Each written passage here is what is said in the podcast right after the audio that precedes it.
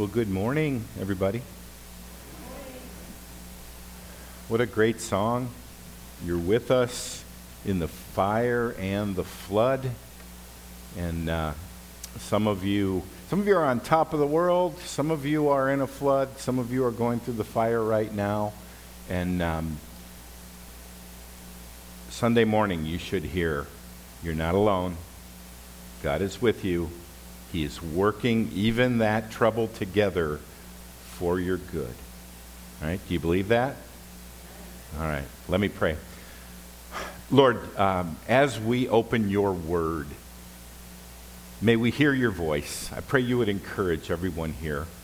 And uh, thank you that you open blind eyes, you give life to the dead and uh, Lord, we just want to hear you this morning. We pray it in Jesus' name. Amen. So we are working our way through John's gospel, and there's a pattern that you can detect in John's writing style. Um, he devotes, in a number of chapters, a handful of verses to a miracle. And then he spends the rest of the chapter um, using three times as many verses, expanding on the miracle, uh, having a dialogue take place where, we, where we're to derive uh, principles and understand Jesus better from uh, that miracle. So, for example, in John chapter 5, Jesus heals a lame man on the Sabbath. That takes all of nine verses. But then for the next 37 verses, there's this debate that goes on about healing on the Sabbath. Right? In John 6, Jesus feeds the 5,000. It takes 13 verses, but then 50 verses are devoted to Jesus being the bread of life. Right? Now, last week we looked at John chapter 9. Jesus heals a man who had been born blind, and of course, he does it on the Sabbath again. It's almost like he's going out of his way to do these healings on the Sabbath, right? And then that, you know, that only takes seven verses, but the next 40 verses are devoted to the controversy that results from Jesus healing this man on the Sabbath. And, and really, the issue is this who's really blind in this passage? Is it the blind man or is it the Pharisees? Right? So that's, that's what's going on in the second part of John chapter 9. All right? Now, here's how we're going to do this. If you look at what happens, there's a bunch of players involved in this, this discussion. There's the neighbors of the blind man, there's the blind man, there's the Pharisees, there's his parents, and there's Jesus. And if we were to, uh, to break this into a play, if we were to make it a, a play, there are seven distinct dialogues between the different characters in this play. All right? So I'm going to, it's a, it's a seven point sermon um, with the different characters dialoguing. So let's, let's take a look at the first one. First is the neighbors. So this man, he's been blind all his life. Now he's healed, and the neighbors start to discuss it.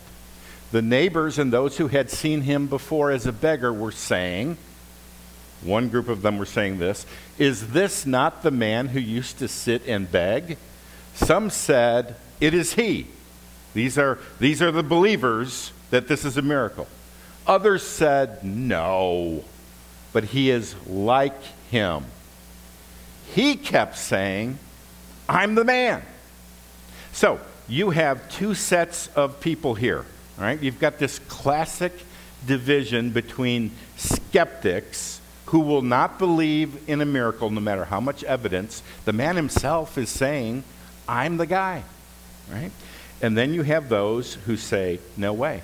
I am not going to believe it. It's impossible. The same categories exist today. There are those who believe in the supernatural, that there's a God, that He intervenes in human activities, and He can do miracles and He can answer prayers. And then you have what you would call naturalism.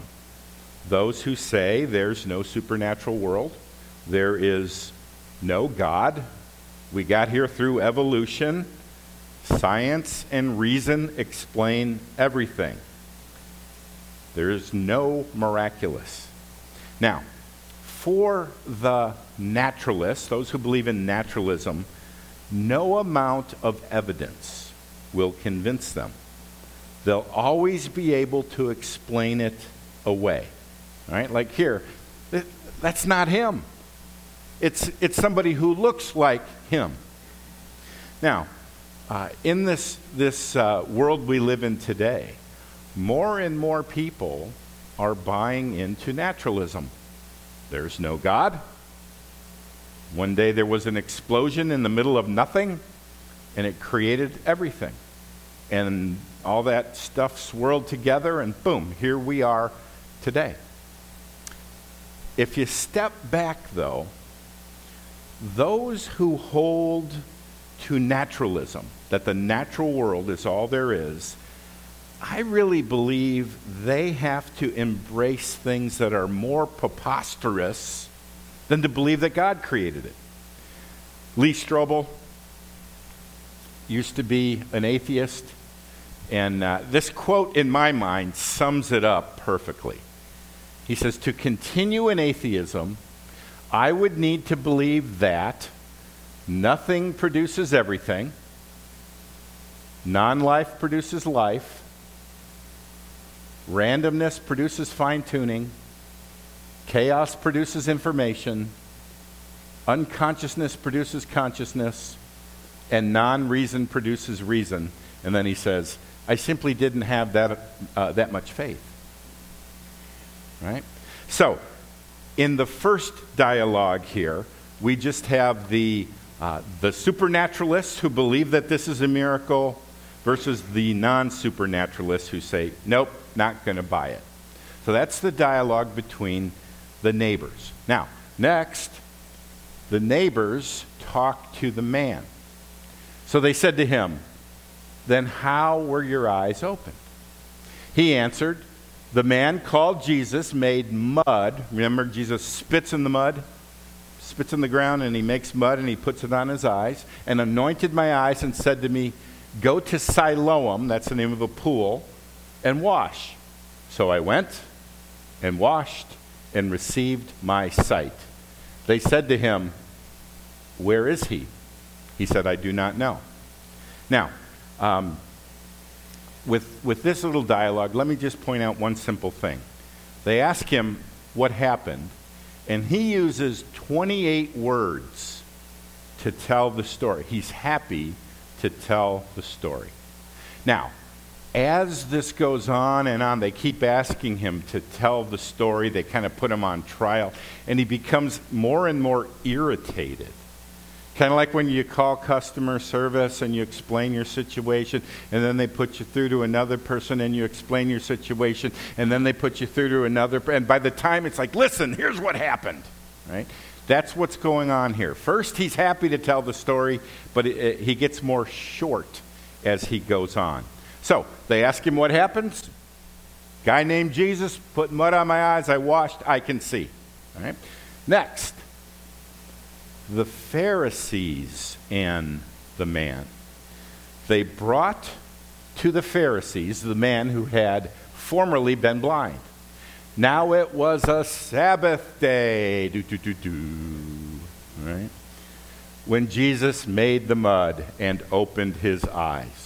So the Pharisees again asked him how he had received his sight, and he said to them, He put mud on my eyes, and I washed, and I see. See, see how short things are getting here? Now, here's the Pharisees thinking. Some of the Pharisees said, This man is not from God. And how can they tell? For he does not keep the Sabbath. That's it. He did this on the Sabbath.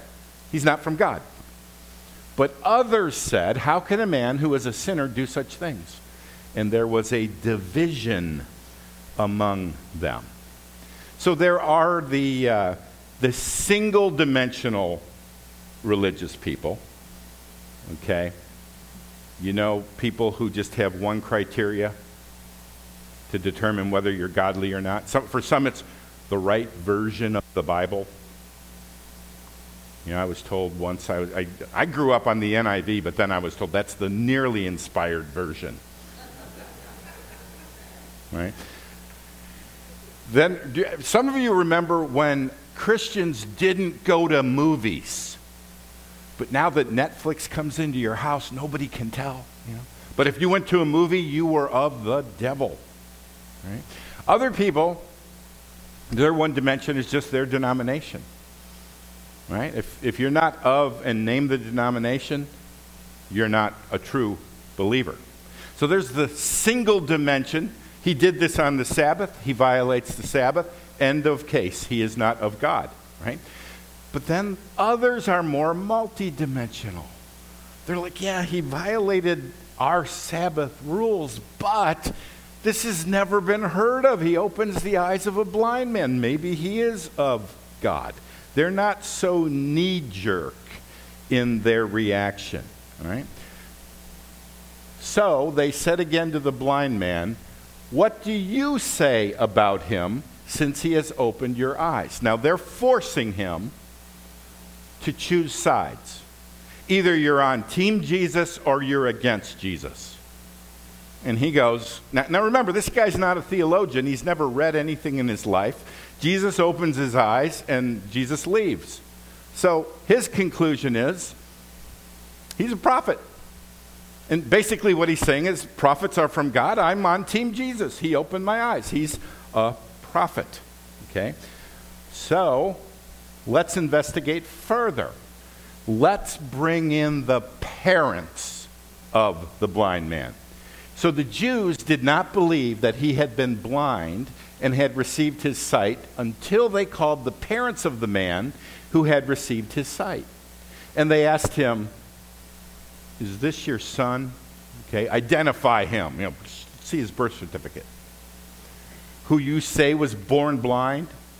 How then does he now see? The parents answered, We know that this is our son. This is Junior right? And that he was born blind. But how he now sees, we don't know. Nor do we know who opened his eyes. Ask him. He's of age. He will speak for himself. Now, you go, why are they so afraid to weigh in? Well, John tells us. His parents said these things because they feared the Jews, for the Jews had already agreed that if anyone should confess Jesus to be Christ, he was to be put out of the synagogue, excommunicated. Therefore, his parents said, He's of age. Ask him. Now, I don't know that we're to be too hard on the parents. They know that if they take a side on this, and it's the wrong side, they will be excommunicated from the synagogue. Now, we hear that today, and we go, well, just go find another church. Just Google it. There's a billion churches. You can bop from church to church to church. You don't have to be accountable to anybody. Back then, if you were put out of the synagogue, it wasn't just, oh, we don't have to go to church you were disfellowshipped from the church and the community, and you, you lost economic status. You couldn't, do, you couldn't uh, be part of the economy anymore. So being put out of the synagogue means you're poor. You're going to starve. So they're like, yeah, he was born blind, but I don't, we, don't, we don't want to get involved in this. So that's the parents. But the parents do confirm he's our son, he was born blind, and now he sees. So now they continue questioning the man. So for the second time, they called the man who had been blind and said to him, Now look at how they phrase it Give glory to God. We know that this man, Jesus, is a sinner. How crazy is this? Give glory to God. by declaring God a sinner. Right? Why? Because he healed on the wrong day.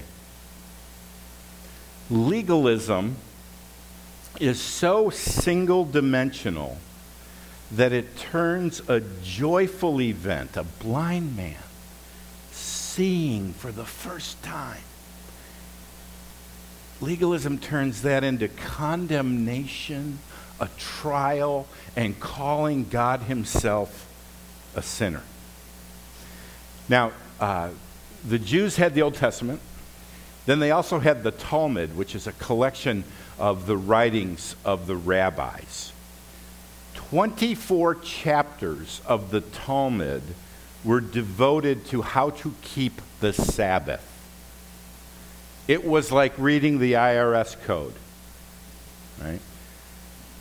One author writes this there were Sabbath laws about wine, honey, milk, sitting, writing, and getting dirt off your clothes. Anything that might be conceived as work was forbidden. On the Sabbath, the scribes were forbidden to carry their pens. The tailors were forbidden to carry their needles, and students to carry their books. To do so might tempt one to work. In fact, carrying anything heavier than a fig was forbidden on the Sabbath. Many of you have already violated that today with your Bibles, right? if you threw what you were carrying into the air, it had to be caught with the same hand. To catch it with the other hand would be considered work. So this is good. This is okay. I just violated the Sabbath there. Okay? No insect could be killed. That would be considered hunting. No candlelight or flame could be extinguished. No bathing was allowed since water might accidentally spill on the floor and wash the floor. That's work, right? No furniture could be moved around in the house lest it leave a rut in the dirt, and that would be considered plowing. A radish could not be left in salt because it would become a pickle, and pickling was work. All right? 24 chapters of this burden of how to keep the Sabbath. Right? So they, they say, Is Jesus a sinner? He, he violates the Sabbath. The answer is obvious. He answered, Whether he's a sinner, I do not know. One thing I do know that though I was blind, now I see. This is a, this is a common sense logic thing. I'm not up on all your, your Sabbath technicalities. But I do know one thing I once was blind, but now I see. Jesus is from God. You see, their, their legalism was one dimensional, too simplistic. It, legalism usually bases who's spiritual upon some external behavior not on the internal fruit of the Spirit. Jesus does something that produces joy.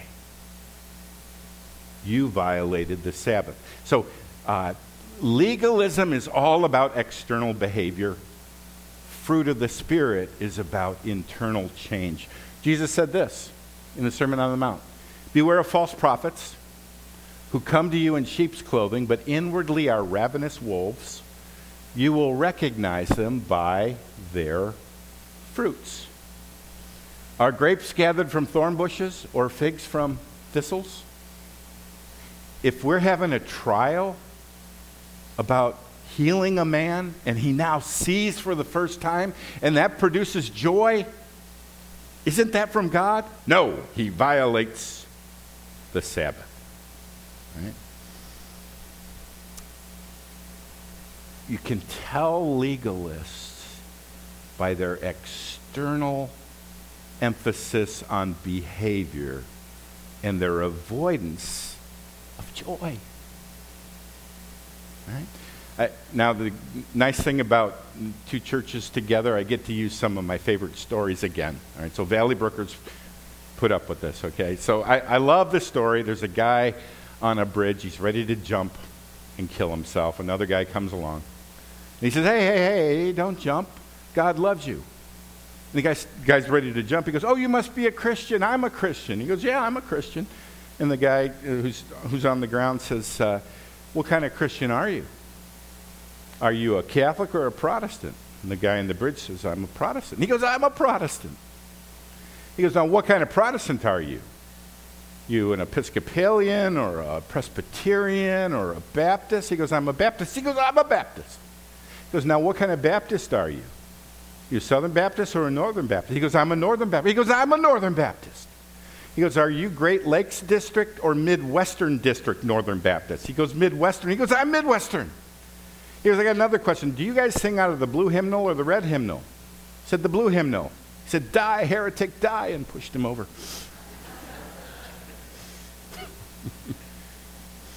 you want another one? So,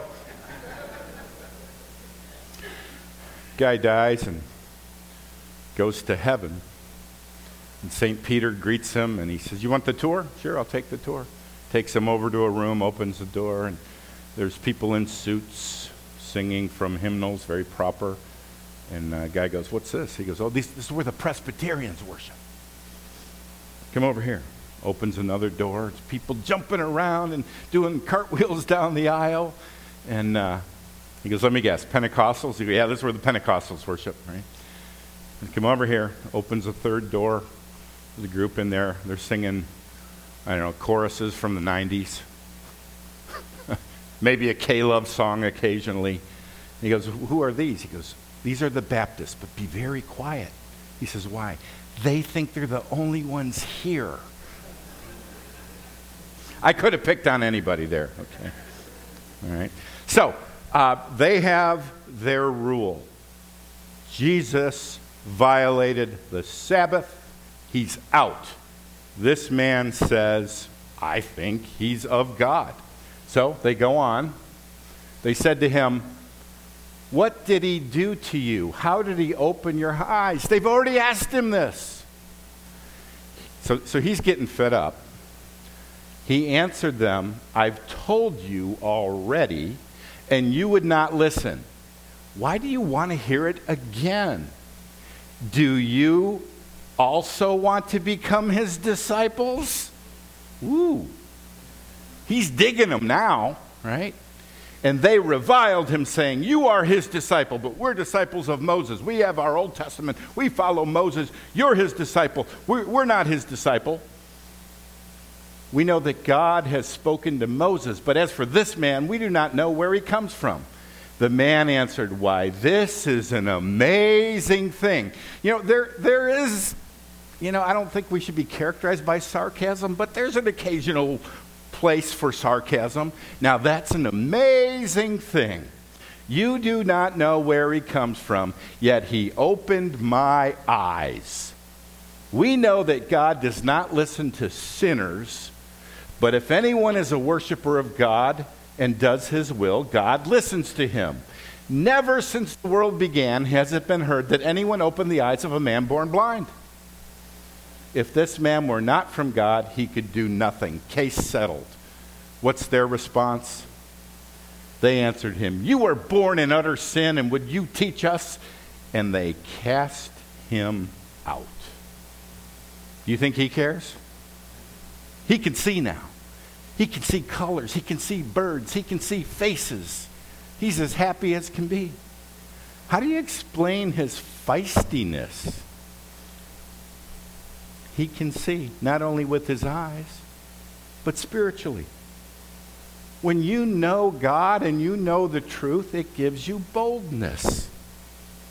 Like the little boy at the parade. Everybody's praising the emperor. His beautiful clothes. Look how wonderful his clothes are. And the little boy goes, He ain't got no clothes. Right? That's what this, this, this, his eyes are opened, not only physically, but spiritually. I'm Team Jesus. Kick me out if you want to kick me out. Right? They canceled him. Right? They canceled him from the synagogue. So now he's out on his own. And who comes walking up? Jesus.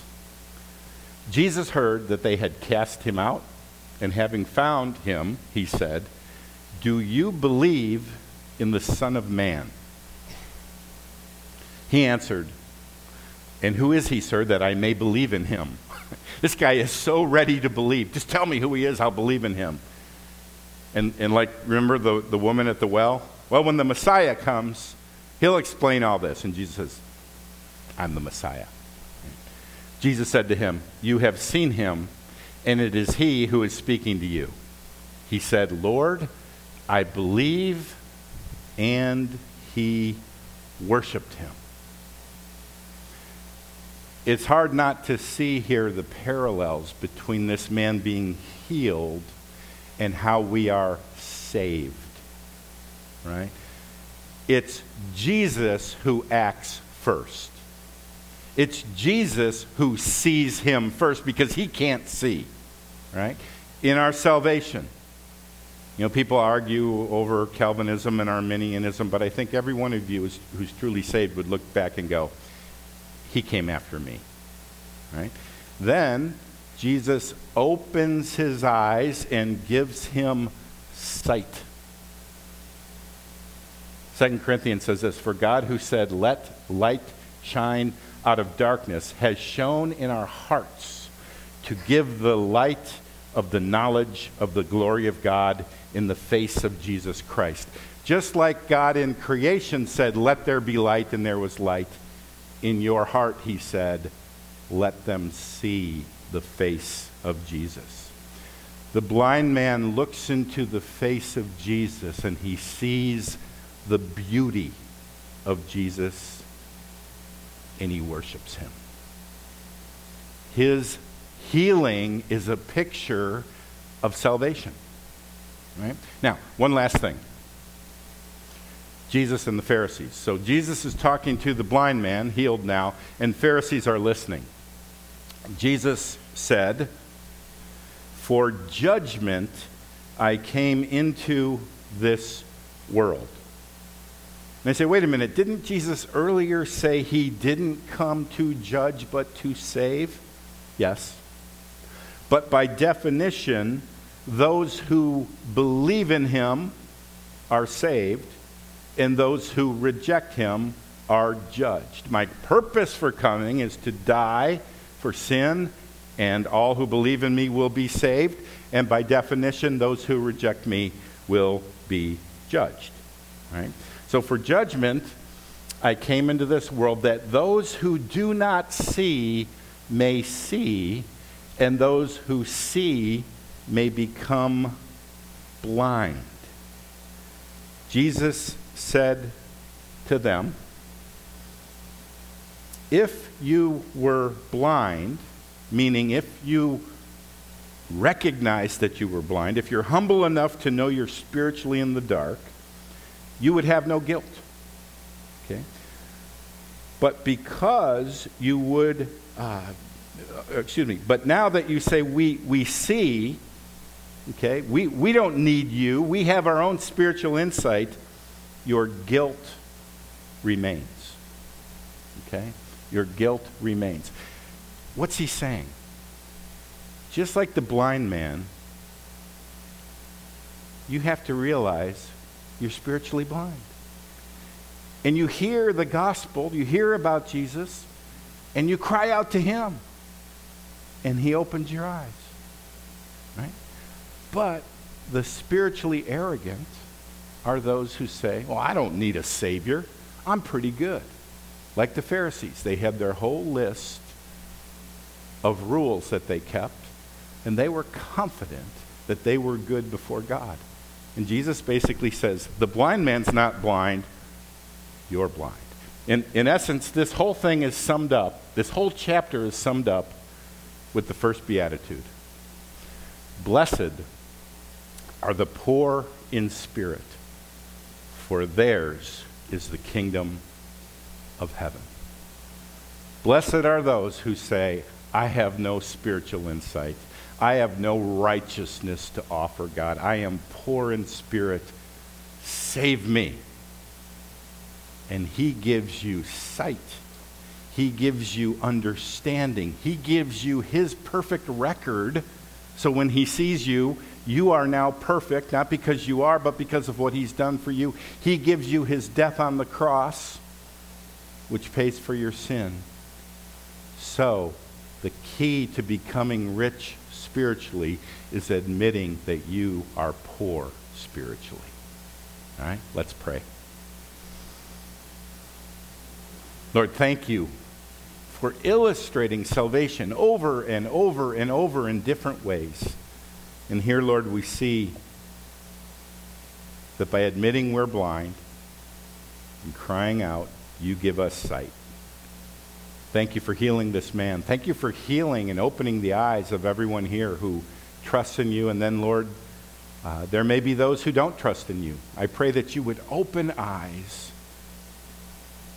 turn on the light, so we see you and trust in you.